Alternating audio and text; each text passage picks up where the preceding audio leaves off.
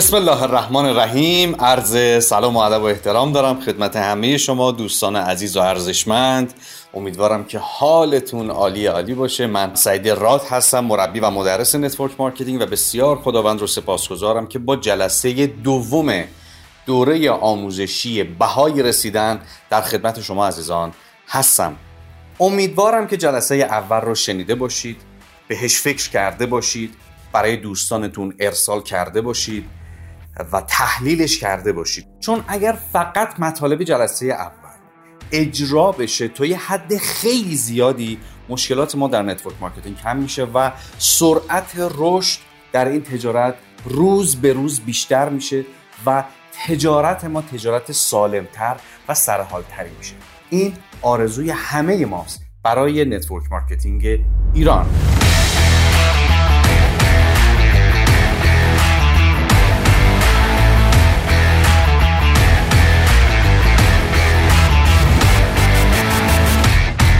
امروز قراره وارد بحث اصلی بها در network marketing باشیم ما به طور کلی دو نوع بها باید در این تجارت بدیم بهای نوع اول بهای مالیه و منظور من از بهای مالی دقیقا پوله. یعنی ما باید برای این تجارت پول خرج بکنیم. یه مثال براتون می‌زنم. فرض کنید که من می‌خوام حسابدار شم. می‌خوام وارد شغل حسابداری بشم. خب باید چه کار کنم؟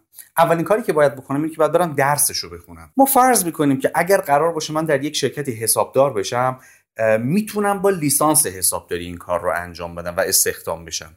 خب برای اینکه من حسابدار یک شرکت بشم با مدرک لیسانس چه هزینه هایی پیش روی من هست؟ می‌خوایم با هم بررسی بکنیم. اولین هزینه ای که جلوی پای من هست شهریه ای هست که من بابت دانشگاه باید بپردازم. چهار سال یا به عبارتی هشت ترم باید پول پرداخت کنم.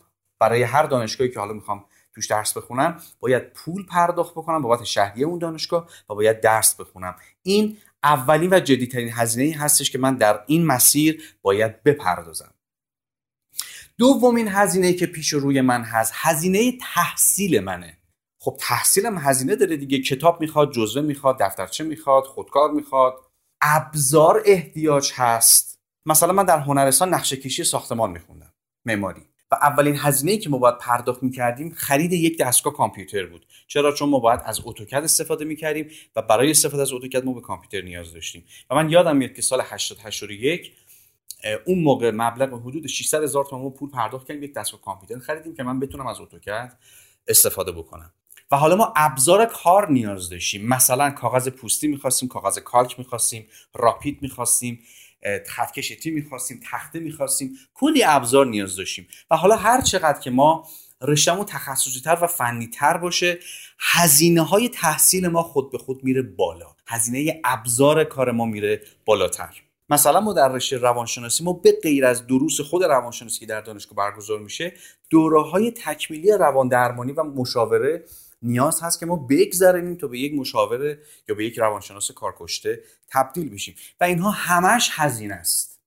هزینه بعدی هزینه محل سکونته خب اگر من در شهر محل سکونتم دانشگاه برم و با خانواده زندگی بکنم احتمالا هزینه ای ندارم. اما اگر خودم تنها زندگی کنم یا خونمون اصفهان دانشگاه من شیرازه من باید هزینه بابت مسکن خودم بپردازم. و این اجتناب ناپذیره. من نمی‌تونم این کار رو انجام ندم هزینه بعدی هزینه خوراک منه. اگر من با خانواده خودم دارم زندگی می‌کنم که هزینه بابت خوراک احتمالا پرداخت نمی‌کنم. اگر تنها زندگی می‌کنم که تمام خوراکم با خودمه.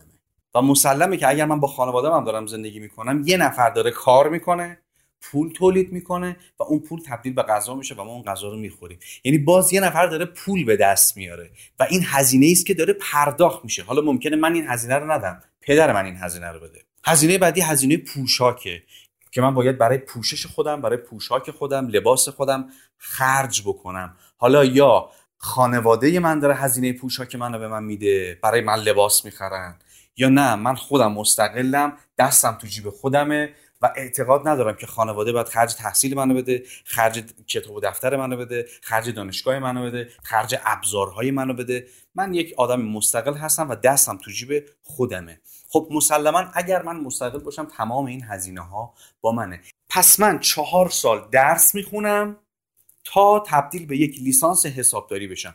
حالا سوال پیش میاد آیا من در این چهار سال از درس خوندن پول می‌گیرم؟ خیر تماما در این چهار سال فقط هزینه می‌کنم. بعد از چهار سال هزینه کردن اگر در حسابداری قبول بشم بنده تبدیل میشم به یک حسابدار لیسانسه.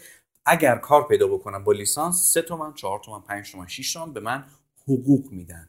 network هم دقیقا همینه. ما یک سری هزینه های ابتدایی برای فعالیتمون نیاز داریم که باید بپردازیم. به جز هزینه هایی که الان در موردش با هم حرف زدیم اولین هزینه مالی جدی ما در این تجارت سرمایه در گردش هست. یعنی چی؟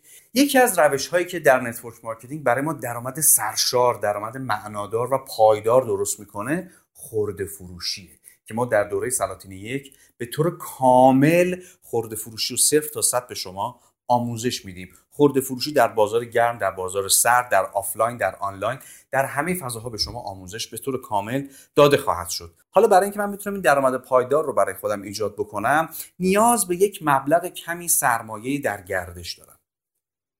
یعنی چی؟ من یک کاسب رو براتون مثال می‌زنم.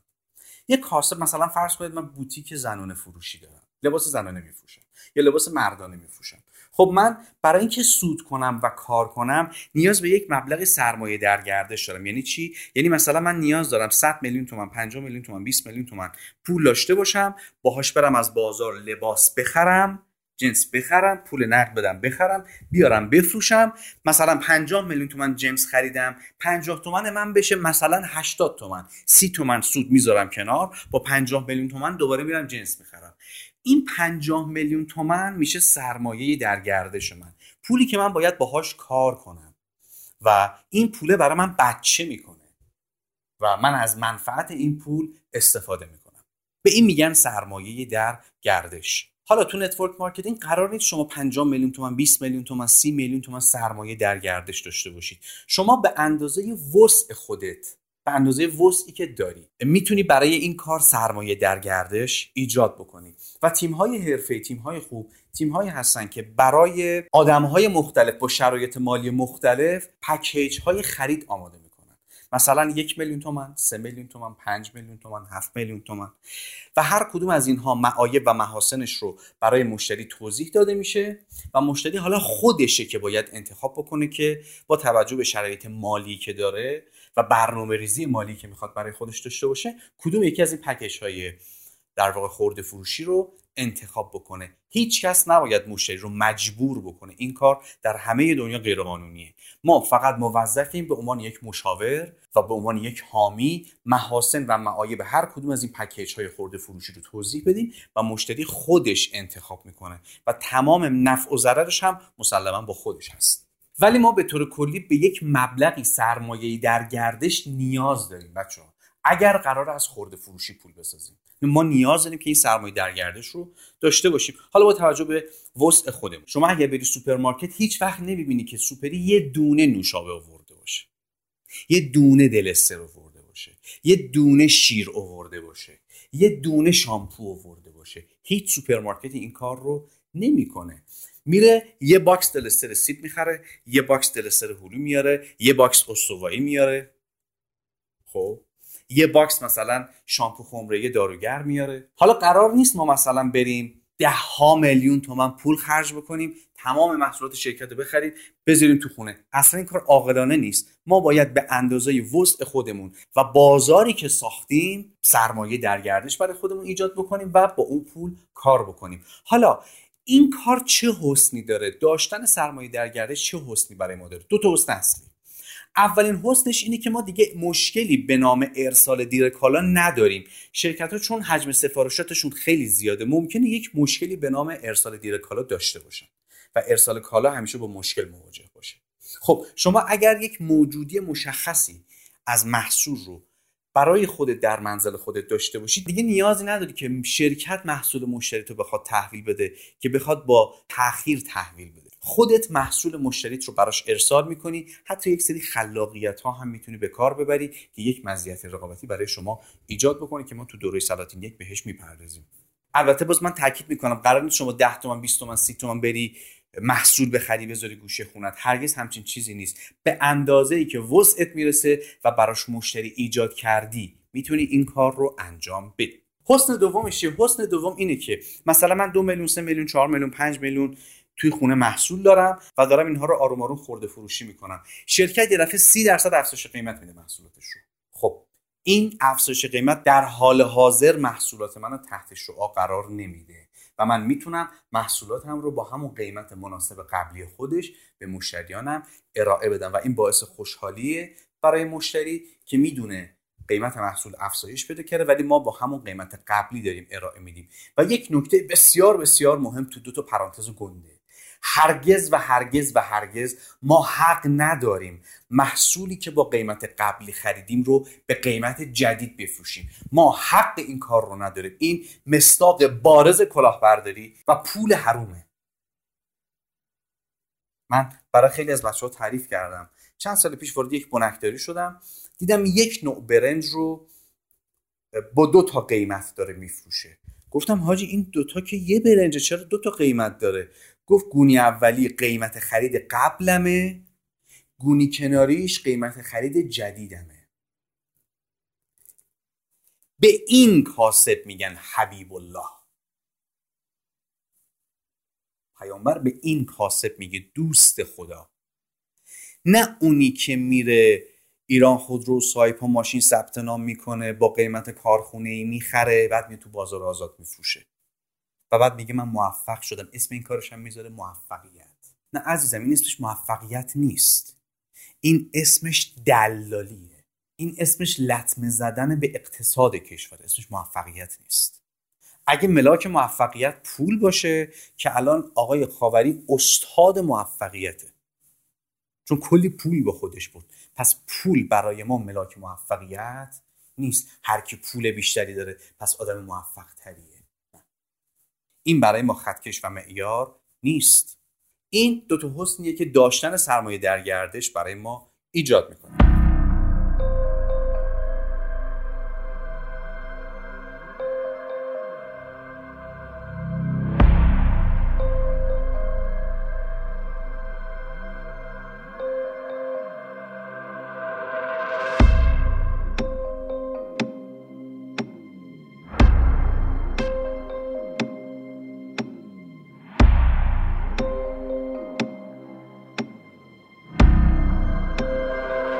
تصور کنید یه نفر می‌خواد سوپرمارکت بزنه. سرمایه زیادی هم نداره.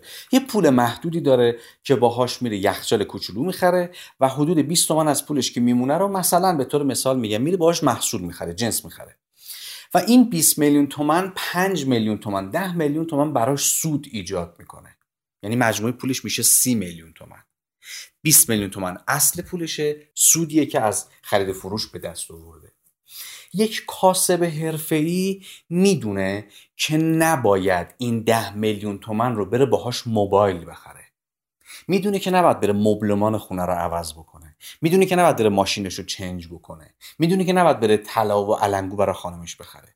یک کاسب حرفه‌ای و یک تاجر حرفه‌ای می‌دونه چون سرمایش کمه باید کسب و کارش رو تقویت بکنه و با اون ده میلیون تومن بره جنس بیشتر بخره.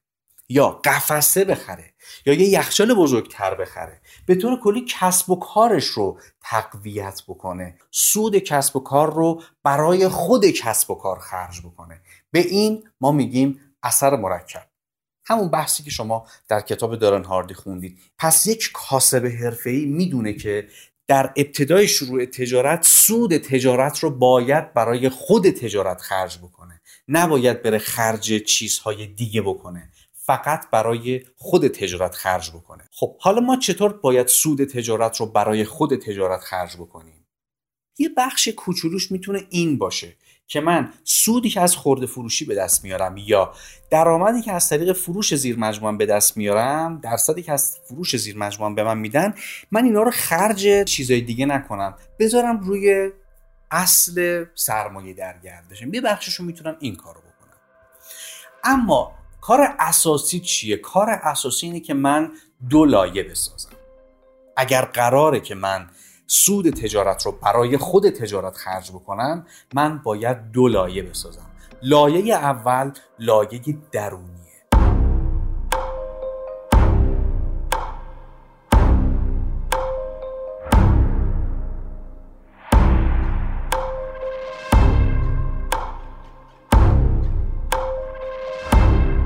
یعنی من باید خرج درون خودم بکنم. روی سه بخش. بخش اول رشد روانی. یه نتورکر همیشه رو خودش کار می‌کنه. همیشه روی افکارش و نظام باورهای خودش کار می‌کنه. همیشه روی نقصهای درونی خودش کار می‌کنه.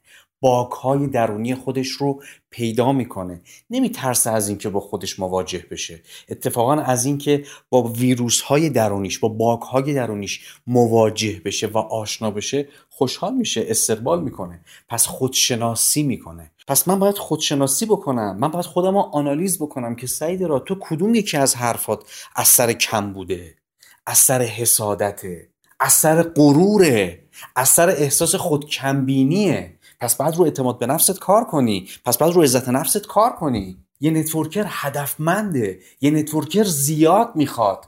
و به همین خاطر اصلا منتظر کسی وای نمیشه که بهش زنگ بزنه.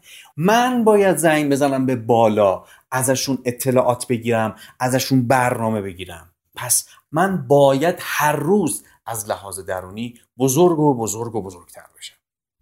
دو رشد شخصیتی. یه نتورکر حرفه رو شخصیتش کار می‌کنه. روی راه رفتنش کار می‌کنه. روی حرف زدنش کار می‌کنه. یه networker ای تمیز حرف می‌زنه. هرگز فوش نمیده. یه networker ای لب به سیگار و قلیون نمی‌زنه. روی برخورد و منش خودش با دیگران کار می‌کنه. به عنوان یک مرد می‌دونه باید چطور با خانوم ها حرف بزنه. به عنوان یک زن می‌دونه باید چطور با آقایون حرف بزنه و رفتار بکنه. پس روی شخصیت و روی کاراکتر خودش کار می‌کنه و سرمایه گذاری می‌کنه. سه روی رشد مهارتی خودش کار می‌کنه. به تمام مهارت هایی که تو این تجارت بهشون نیاز داره مستر میشه استاد مهارت ها میشه. من بارها شده که بچه ها اومدن پرسیدن گفتن آقا ما یک سال تو این کاریم دو سال تو این کاریم سه سال تو این کاری هیچ رشدی نکردیم. به همشون پاسخ یکسان و واحد دادم و اونم اینه رفیقای من ملاک موفقیت تو این تجارت زمان نیست که تو بگی من یک سال دو سال پنج سال پس چرا نشد؟ ملاک موفقیت تو این تجارت به میزان تسلط شما به مجموعه مهارت هایی که این تجارت از شما می‌خواد. اگر تو در ماه اول کاری تمام مهارت هایی که نیاز داری رو یاد بگیری از ماه دوم درآمدت شروع میشه.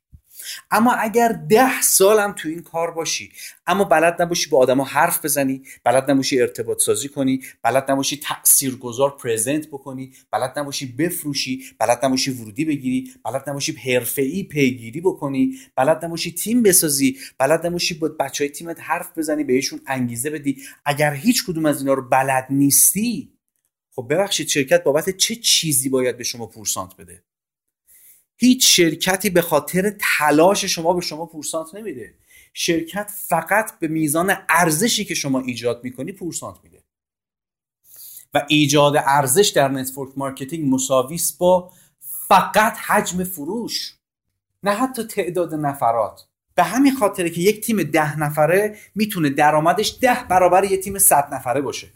اینجا چقدر ارزش تولید کردی؟ بهتر اینطور بگم. چقدر خودت فروختی و چقدر دیگران فروختن. حالا چطور با افراد سازمان میشه این ارزش رو برای شرکت ایجاد کرد؟ یعنی فروخت حمایت آموزش پشتیبانی. اون چیزی که شرکت می‌فهمه فقط حجم فروشه نه تلاش های شما.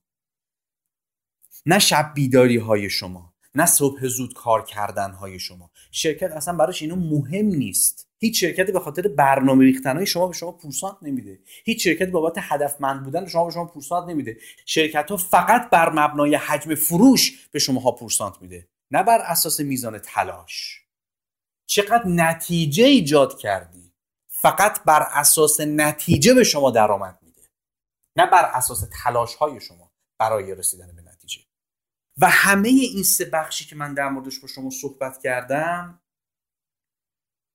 با آموزش ساخته میشه. لایه اول لایه درونی. لایه درونی فقط با آموزش ساخته میشه. که من وصلشم به یک ولتاژ بالاتر از طریق مطالعه کتاب از طریق شاگردی کردن از طریق مشاوره گرفتن وصل به یک ولتاژ بالاتر اطلاعات تجربه دانش بگیرن و تو کارم استفاده بکنن حالا اگر به شما میدن یعنی آموزش های حرفه‌ای و اصولی به شما میدن راهکارهای مناسب به شما میدن نوش جونتون بچسبید و حالش رو ببرید و استفاده بکنید یا کلی پول بسازید. اما اگه بهت آموزش نمیدن یا آموزشی که بهت میدن کارآمد نیست واسه 200 سال پیشه به دردتون نمی‌خوره یا با ارزش های تو در تضاده به هر دلیل. آموزش مناسب بهت نمیدن. اوکی؟ تو مستقلی پس مستقل رفتار کن. مستقل آموزش ببین. تو برو دنبال یادگیری. ما امیر قطر نیستیم منتظر شیم یکی بیاد به ما آموزش بده. نه. ما باید بریم دنبال آموزش. ما باید کتاب بخونیم. ما باید شاگردی کنیم. ما باید مشاوره بگیریم. مگه کسی بالا سر لک های ما هست؟ نه. شرکت دیگه. کسی بالا سرشون نیست. پس لک ها آگاهیشون رو از کجا میارن؟ همش از تجربه است به هیچ اینطور نیست.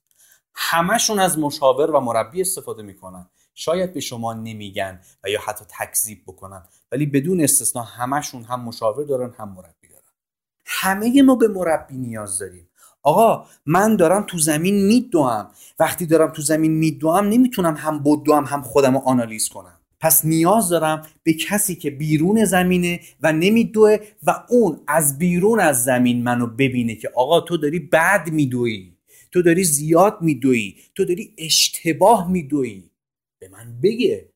کجا با تیمت داری بد حرف می‌زنی؟ کجا با تیمت داری خوب حرف می‌زنی؟ اینجوری تیمت تو پیگیری بکن. این کار رو انجام بده این کار رو انجام نده. تو پرزنتات اینو نگو. من نیاز دارم یه نفر از بیرون به من بگه. همه ما نیاز داریم. همه ما به یه ولتاژ بالاتر نیاز داریم که بچسبیم بهش ازش انرژی بگیریم ازش مطلب بگیریم ازش تجربه بگیریم ازش یاد بگیریم. ما به این نیاز داریم. اگر غیر از این بود که خداوند 124 هزار تا لیدر و راهنما نمیفرستاد برای هدایت بشر. یه کتاب میفرستاد می‌گفت آقا برید همینو بخونید هدایت میشید وقت ما رم نگیرید. من تو کائنات کلی کار دارم بعد برم به کرات دیگه برسم. حال و حوصله شماها رو ندارم. نه عزیز من 124 هزار تا مربی فرستاد. پس همه ما به مربی احتیاج داریم. اگر مربی خوب دارید نوش جونتون بچسبید و استفاده ببرید. اما اگر ندارید خودتون برید دنبال مربی بگردید. کسی که می‌تونید بهش اعتماد کنید. کسی که آموزش پذیری بیشتری ازش دارید. انتخاب مربی مثل انتخاب خواننده است سلیقه‌ایه. یکی عاشق داریوشه از ابی نفرت داره. یکی به ابی میگه پیامبر زمان نفرت داره از داریوش. مهم نیست. ممکنه دانشجو یه مربی دیگه بیاد پیش من و بگه نه اصلا مربی خوب نبود به درد نخورد. بگه من شما رو خیلی خوشم میاد. و ممکنه برعکسش هم بشه. دانشجوی من بره پیش یه مربی دیگه بگه که نه سعید چرت و زیاد میگه مثلا خوشم نمیاد و همون حرفای منم اون مربی بزنه بعد بگه به به چه چه چه اصلا چه اصلا لذت می‌برم شما این حرف رو می‌زنید سلیقه است. هر کسی طرفدار خودشو داره هر کسی فن خودشو داره. شما باید از کسی که آموزش پذیری بیشتری ازش داری حس بهتری بهش داری از روش تدریسش بیشتر خوشت میاد مهم نیست کی باشه. باید یاد بگیری حتی می‌خواد از یک کتاب باشه. مهم نیست از کجا. مهم نفس کاره. مهم یادگیریه. یادگیری اثر بخش که بتونه در کسب و کار شما اثر مثبت بگذاره.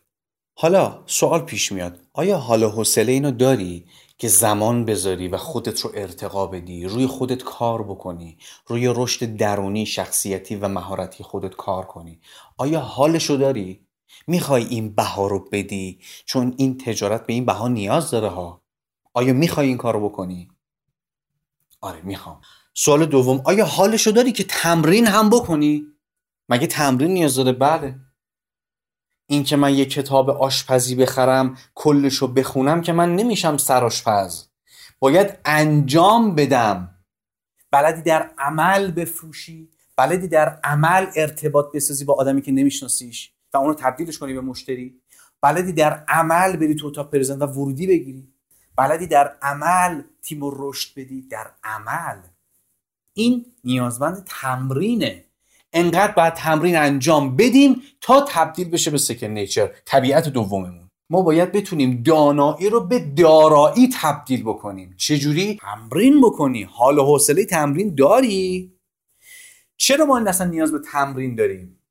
تو هر حوزه ما مثلا تمرین جلسه برگزار کردن تمرین handling یا objection تمرین present کردن و سایر مهارت ها چرا به تمرین نیاز داریم؟ چون لزوما دانایی تبدیل به دارایی نمیشه. یعنی کسی که می‌دونه نمی‌تونه. خیلی جمله قشنگی داره. آقای معظمی میگه توانا بود هر که تمرین کند. چرا؟ علتش چیه؟ چون دانایی از آگاهی میاد. آقا الان من می‌دونم سیگار بده. من می‌دونم قلیون بده. آسیبش از سیگارم بیشتره. من می‌دونم اگر قرار سالم باشم غذای فست فود بده. آقا من می‌دونم قند نباید مصرف کنم. من می‌دونم کتاب خوندن خوبه. من اینها رو می‌دونم ولی انجامش نمیدم. می‌دونم سیگار بده ولی می‌کشم. می‌دونم قلیون بده ولی می‌کشم. می‌دونم کلماتی که من انتخاب می‌کنم ویترین شخصیت منه اینو می‌دونم ولی بازم بد حرف می‌زنم تمیز حرف نمی‌زنم. فوش میدم تو حرفم اینها رو می‌دونم. می‌دونم دروغگو دشمن خداست ولی بازم دروغ میگم. اینها رو می‌دونم. چرا؟ چون دانایی از آگاه میاد و آگاه زور کمی داره. به همین خاطر شما می‌دونی یه کاری رو نباید انجام بدی ولی انجامش میدی. یا می‌دونی باید یه کاری انجام بدی ولی انجام نمیدی. می‌دونی. به همین خاطر که شما توی فیلم های رزمی چینی یا مثلا کره وقتی می‌بینید می‌بینید توی حیات مدرسه مثلا 100 نفر 60 نفر 70 نفر ایستادن و دارن یه تکنیک رو صدها بار و هزاران بار تمرین می‌کنن. یعنی اصطلاحا دارن اون تکنیک رو از آگاه وارد ناخود آگاه می‌کنن. که دیگه نیاز نباشه در لحظه مبارزه فکر کنم که کدوم فن رو بزنم. پاش خود به خود بیاد بالا. دستش خود به خود بیاد بالا. یعنی تکنیک رو از آگاه وارد ناخودآگاه می‌کنه با چی؟ با تمرین. دقیقا عین رانندگی. شما روز اولی که می‌خوای رانندگی بکنی چه اتفاقی برات میفته روز اول با استرس و استراب نگاه می‌کنی. آقا کلاچ کدوم بود؟ ترمز کدوم بود؟ گاز کدوم بود؟ و من یه سریال دیدم حتی برچسب میچسبونن. این گازه این ترمزه این کلاچه و حتی می‌خواد دنده عوض کنه دنده رو می‌بینه و بعد عوض می‌کنه. این روز اوله. ولی بعد از مثلا یک سال بعد از دو سال تمرین مداوم. مثالش هم بارها شنیدید. صدای ضبطم زیاده. حرفم می‌زنه با تلفنم صحبت می‌کنه برمیگرده پس کله عقبی می‌زنه. چرا؟ چون اون مهارت مهارت رانندگی از آگاه وارد ناخودآگاه شده. اینه که کسی که زیاد پرزنت کنه پرزنتور خوبیه. کسی که زیاد پیگیری کنه فالوور خوبیه. کسی که زیاد جلسه برگزار می‌کنه جلسه برگزار کنه خوبیه. سخنران خوبیه اصطلاحا. تمرینه. حالا آیا حال و حوصله یادگیری داری؟ که یاد بگیری دو حال و حوصله تمرین کردن چی؟ داری؟ یا نه؟ چون این هزینه این تجربه تو باید بدی. تو باید به نقطه تسلط مهارتی برسی. بلدی؟ نه. حوصله داری یاد بگیری؟ آره. حوصله داری تمرین هم بکنی؟ آره. تو موفق میشی. این هزینه که ما باید بدیم پس ما در مورد لایه درونی صحبت کردیم در مورد رشد شخصیتی در مورد رشد مهارتی که با آموزش ساخته میشه. این میشه ساخت لایه درونی و ما باید برای این لایه درونی پول خرج بکنیم. لایه دوم لایه بیرون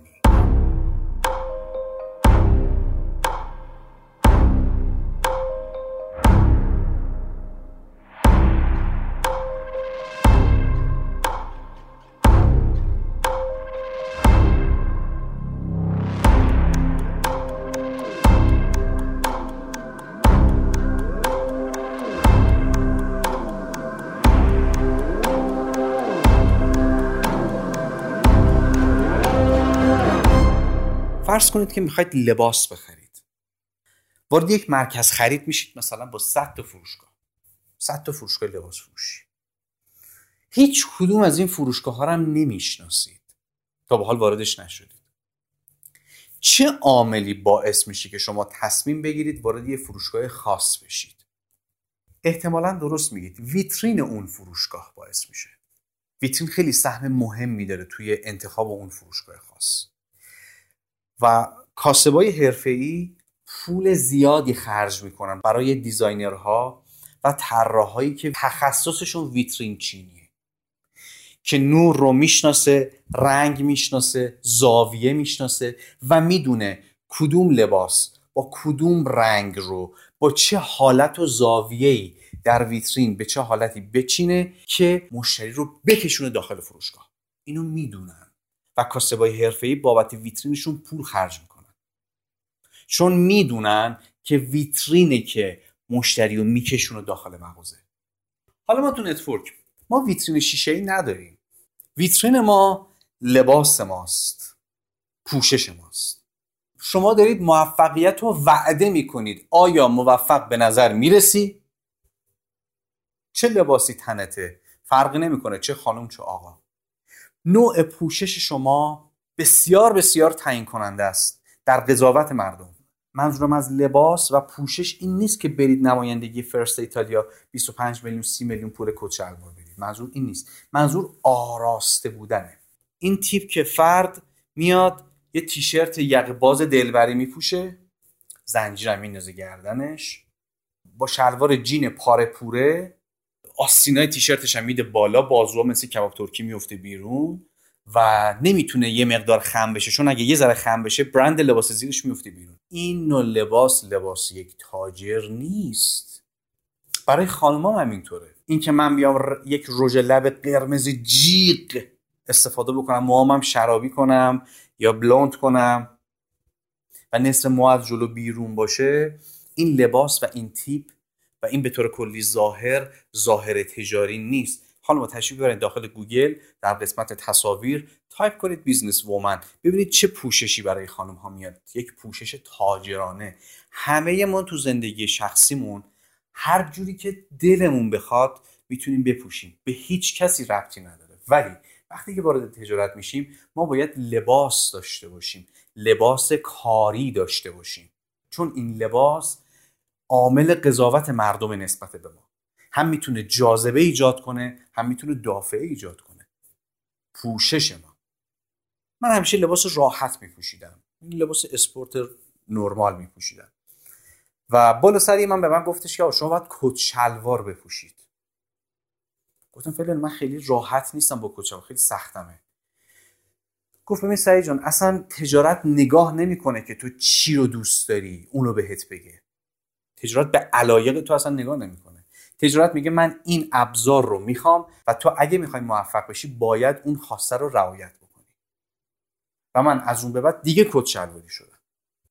رفتم کلی آموزش دیدم که لباس تجاری چه رنگیه. فهمیدم رنگ تجاری رنگ سرمه ایه به همین خاطر مذاکره کننده های تمام جهان اکثرشون رنگ سرمه ای میپوشن. رنگ جدی رنگ اعتماد به نفس و رنگ کاریزماتیکیه. و همین خاطر کت شلوار سرمه‌ای خریدم. و از اون به بعد دیگه برای قرارهای کاریم رنگ سرمه‌ای رو انتخاب کردم. همون قضاوتی که ما در مورد دیگران انجام میدیم دیگران هم در مورد ما قضاوت می‌کنن. من یادم میاد سال 93 بود اگه اشتباه نکنم. دنبال دفتر میگشتیم. و هر املاکی می‌رفتیم میگفتش که چقدر بودجه داری؟ مثلا چقدر پول پیش می‌تونی بدی؟ گفتم سی تومن. چقدر اجاره؟ سه تومن. هر املاکی می‌رفتیم می‌گفتن نداریم هیچی نداریم. مثلا می‌گفتم مگه میشه نداشته یه خیابون دو خیابون؟ آقا مگه میشه؟ رفتیم به بالا سریمون گفتیم. اون من خودم سریع زد تو فضای ذهنی ها فرکانساتون مشکل باوراتون خرابه. گفتم آقا یعنی چی؟ ما هر جا میریم نمیدن رفت با بالا سریش مشورت کرد. بعد بالا سری ایشون گفت کی داره میره دنبال دفتر؟ گفت سعید میره این میره این میره. و اون با توجه به شناختی که از تیپ ما داشت گفت معلومه به اینا نمیدن. چرا؟ چون سه نفر لاغر با تیشرت و شوالی و می‌گفت اون املاکی تو ذهنش میاد بابا اینا این ستا کلا رو هم یه میلیون لباس تنشون نیست. اعتماد بعد می‌خواد سه میلیون اجاره بده عمرن نمی‌تونه بعد می‌خواد نمی‌دادن. بعد پرسید خب چیکار گفت با کت شلوار بدن و ما با کت شلوار رفتیم. همون املاکی هایی که می‌گفتن نداریم به ما واحد دادن. همون املاکی که می‌گفت نداریم گفت اتفاقا یه واحد دارم مناسب شماست. فقط با تغییر پوشش. ویترین ما میکاپ و آرایش ماست. آیا ما زیبا آراسته و معتمد به نظر میایم آیا تیپ ما نوع پوشش ما باعث ایجاد اعتماد و تراست میشه؟ اگر من به عنوان یک مرد ریش می‌ذارم ریش من باید همیشه آنکارت شده پشت گردن همیشه آنکارت شده باشه. اما اگر من همیشه خدا صورتمو شیشتیق می‌کنم کامل همیشه باید شیو باشه. اینکه یه سری از پسرها احتمالا شما دیدید. ماه صورتشون انقدر بلند شده از از روی صورت اومده زیر گردن از زیر گردن وصل شده به ماه پشت گردنشون و از بالا ممکنه به ابرو متصل باشه. این ظاهر ظاهر تجاری نیست. برای خانم هم همینطور من به عنوان یک خانم هرگز نباید آرایش جیغ بکنم. آرایش و makeup من همیشه باید light باشه. لباس تجاری با makeup تجاری. شما ببینید کیم کاردشیان و خانوادهش که ایشون کلا خانوادگی از اندامشون دارن درآمد به دست میارن. وقتی که میره کاخ سفید می‌بینید یک لباسی میپوشه پوشیده کت یقه بسته آستین تا مچ دست. کسی که کل درآمدش از اندامشه ولی وقتی میری تو یک محیط رسمی هر محیط هر فضا پوشش خودشو می‌خواد. اون لباس که ما بیایم رژ لب جیغ استفاده بکنیم مانتوی جذب جذب تنگ استفاده بکنیم و نصف موها رو از جلو عقب بریزیم بیرون برای شما جاذبه جنسی ایجاد می‌کنه. نه کاریزمای کاری. سه ویترین ما عطر و اتکلون ماست. آیا ما خوشبو هستیم؟ آیا ما خوش عطریم؟ آیا ما وقتی وارد یک فضایی میشیم عطر ما کل اون فضا رو در بر می‌گیره؟ یادتون باشه حضرت رسول یک سوم درآمدش رو هزینه عطر خودش می‌کرد و حدیث داره ایشون که میگه که عطر رو هرگز جز هزینه هاتون به حساب نگیرید. من در معرض قضاوت مردمم. آیا خوشبوام؟ یا نه؟ الان قبل از پرزنت حضوری نهار جای شما خالی باقالی پلو با گوشت خوردم با دوغ و بعد سکسکه کنان میرم سر جلسه. این این این چه وضعیه؟ بعد میگه مردم چرا به ما اعتماد نمی‌کنن؟ دلیل داره موفقیت. من از زمانی که network رو اصولی یاد گرفتم. یاد ندارم که برای جلسات معرفی برای جلسات پیگیری صبحش حمام نرفته باشم صورت shave نکرده باشم. یاد ندارم که براق کننده کفش و اتکلون تو کیفم نداشته باشم. همیشه قبل از اینکه مشتری وارد اتاق پرزنت باشه در هوا خوشبو کننده اسپری می‌کردم و کفشم رو برگ مینداختم و سی ثانیه قبل از اینکه برسم به مشتری برای جلسه حضوری پیگیری همیشه اتکلون به خودم اسپری می‌کردم و همه اینا اعتماد ایجاد می‌کنه. ویترین من لبخند منه برخورد من با دیگرانه. آیا من آدم شادیم آیا من آدم شادی به نظر می‌رسم؟ آیا من آدم خوشحالی به نظر می‌رسم؟ یا آدم مضطربیم انسانی که شاده انسانی که حالش خوبه در بیرون از کارش جاذبه ایجاد می‌کنه. حالا اگر من همیشه خدا سر کار باشم همیشه خدا استرس کار رو داشته باشم و مضطرب باشم و هیچ وقت وقت نداشته باشم این اصلا جاذبه خوب ایجاد نمی‌کنه برای مردم. یادم میاد توی یه کتاب خوندم می‌گفت هیچ کسی دوست نداره وارد کاری بشه که به سطح استرس و استرابش اضافه بشه. پس من رو کار کنم. من باید آدم شاد و مثبتی به نظر بیام. اگر نیستم جاذبه ایجاد نمی‌کنم. نمی‌تونم دیگران رو جذب بکنم. بیشتر دافعه دارم تو جاذبه. من یادم میاد یکی از دانشجوام در دورهای خیلی قبل می‌گفتن که من آیا یکی از مشتری هام رو دوستانم رو بردم یکی از بالاسریامون باهاشون حرف بزن هم فالوش کنه و بعد می‌گفت این دوست من تا رسید به بالاسری من گفت شما شما مگه محصولاتتون نمیگید خیلی برای پوست خوبه؟ چرا من پوست صورتتون داغونه؟ بعد می‌گفت اون بالا سری ما در جواب ایشون گفتش که ما اصلا از محصولات استفاده نمی کنیم ما روزی 22 ساعت کار می‌کنیم. روزی 20 ساعت 22 ساعت کار می‌کنیم. روزی 2 ساعت 3 ساعت میخوابیم. اینجا کار کن پول در بیار. اینا رو ولش کن. و می‌گفت دوست من در جواب گفت من هرگز حاضر نیستم اینجوری کار کنم. می‌گفت رفت. دیگه جواب منم نداد و گوشیشو خاموش کرد. یعنی حتی کلا راه پیگیری رو هم بست.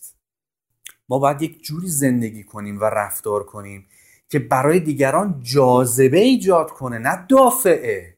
این روش که من همش سر کارم هیچ جاذبه ایجاد نمی‌کنه. پس ویترین ما لبخند ماست برخورد ماست حال ماست. حالت خوبه ویترین خوبی داری. اگه حالت بده این ویترین ویترین جذابی نیست مشتری رو نمی‌کشه تو مغازت. ویترین ما ابزارهایی که ما داریم. آقا ابزار شما موبایلتونه مثلا. ابزار شما لپتاپتونه. من بارها دیدم بچه ها میرن تو جلسه پیگیری یا پرزنت LCD گوشیشون ترک خورده. انصافا شما خودت به کسی که LCD موبایلش ترکیده اعتماد می‌کنی؟ اصلا این حرفا رو ولش کن. خود شما به چه کسی اعتماد می‌کنی از لحاظ ظاهری؟ ابزارهای ما ویترین ماست. ما حتما باید از درآمدمون برای ابزارهایی که داریم خرج بکنیم. ابزار من موبایل منه. ابزار من لپتاپ منه. اگه من live اینستاگرامی می‌ذارم یا وبینار برگزار می‌کنم ابزار من ring light ابزار من میکروفونه. ابزار ما بروشور محصولاتمونه. ابزار ما نمونه محصولاتمونه. ما باید نمونه محصول داشته باشیم. اصطلاحا tester داشته باشیم. اگه تبلت استفاده می‌کنی ابزار تبلتته. تو نمی‌تونی از تبلت سال 2005 استفاده کنی. بعد تبلتت بروز باشه بعد موبایلت بروز باشه. خب آخه آقا خرج داره. خب این تو باید خرج تجارتت بکنی. تو باید خرج لباست بکنی. باید خرج ویترینت بکنی. اینا همش هزینه داره. و تو باید خرج تجارتت بکنی. تو لایه های بالاتر ویترین شما ماشین شماست. و نکته بسیار بسیار مهمی که در مورد ویترین وجود داره اینه که تو جلسه اولم به شما گفتم هرگز و هرگز و هرگز ما نباید از حساب شخصی با وام با قرض و قوله با فروش طلا و وسایل خونه برای خودمون ویترین بسازیم. این عین تقلبه. شما باید از این تجارت ویترین بسازید. حالا ممکنه مثلا بگی آقا این چقدر network هزینه داره؟ من میگم نه. network در قبال business های دیگه خیلی کم خرجه. همین الان من یک شرکت داشته باشم. پنج نفر کارمند بخوام استخدام کنم نیاز دارم پنج تا لپتاپ براشون بخرم. حداقل بدترین لپتاپ 5 میلیون تومان الان قیمتشه. یعنی برای پنج نفر بخوام لپتاپ بخرم بدون میز و صندلی بدون تجهیزات. 25 میلیون فقط باید بدم بابت 5 تا لپتاپ. شما کجا از این هزینه ها دارید تو ولی این که می اومدن می‌گفتن تو صفحه ریسک ها ریوارت ها می‌گفتن محصول می‌خری. می‌گفتن هزینه های این تجارت سه هیچ نداره. محصول می‌خری زمان می‌ذاری انرژی می‌ذاری. این حرف مفت بود. ببخشید ولی حرف مفت بود. چون در همون زمان که این حرف رو تو پرزنت ها می‌زدن آدمایی بودن که دفتر اجاره می‌کردن. پول پیش می‌دادن ماهی یک میلیون تومن ماهی دو میلیون تومن اجاره می‌دادن. و بعد توی دفتر خالی که نمی‌تونستیم کار بکنیم یخچال نیاز داشت. اجاق گاز نیاز داشت. تخت وایت بورد نیاز داشت. صندلی نیاز داشت. همه هزینه بود دیگه. ولی به نسبت تجارت های دیگه network بسیار کم هزینه است. بسیار کم خرج و کم هزینه است. و خدا رو شکر تمام هزینه هایی که شما برای network می‌کنید باعث خوشحالی خودته. لباس ابزار تجارت شماست. شما کیف می‌کنی. موبایل ابزار تجارتته ولی تو کیف می‌کنی. درست ابزار کارته ولی تو از خرج کردن برای این ابزار لذت می‌بری. و این قشنگی network. کدوم تجارت اینقدر خداییش به تو حال میده؟ که بری ابزار برای تجارتت بخری وسایل کارت بخری ولی این وسایل باعث خوشحالی تو بشه. هر جا بری کیف بکنی. این بهای مالی این تجارته. آیا شما حاضر به پرداخت این بهای مالی هستی یا نیستی این جوابش به خودتون. پس بهای اول بهای مالی. ما باید پول خرج این تجارت بکنیم. از خود تجارت. یادتون باشه. بنشینید و بهای مالی که تا الان دادید و از این به بعد فکر می‌کنید باید بدید رو برای خودتون یادداشت بکنید و ببینید که آیا حاضر هستید این بها رو بدید یا نه. امیدوارم که این جلسه تونسته باشه برای شما مفید و موثر واقع بشه و امیدوارم که هر جا که هستید در پناه امن خداوند باشید و تا جلسه بعد خداوند یار و نگهدارتون باشه. سعید.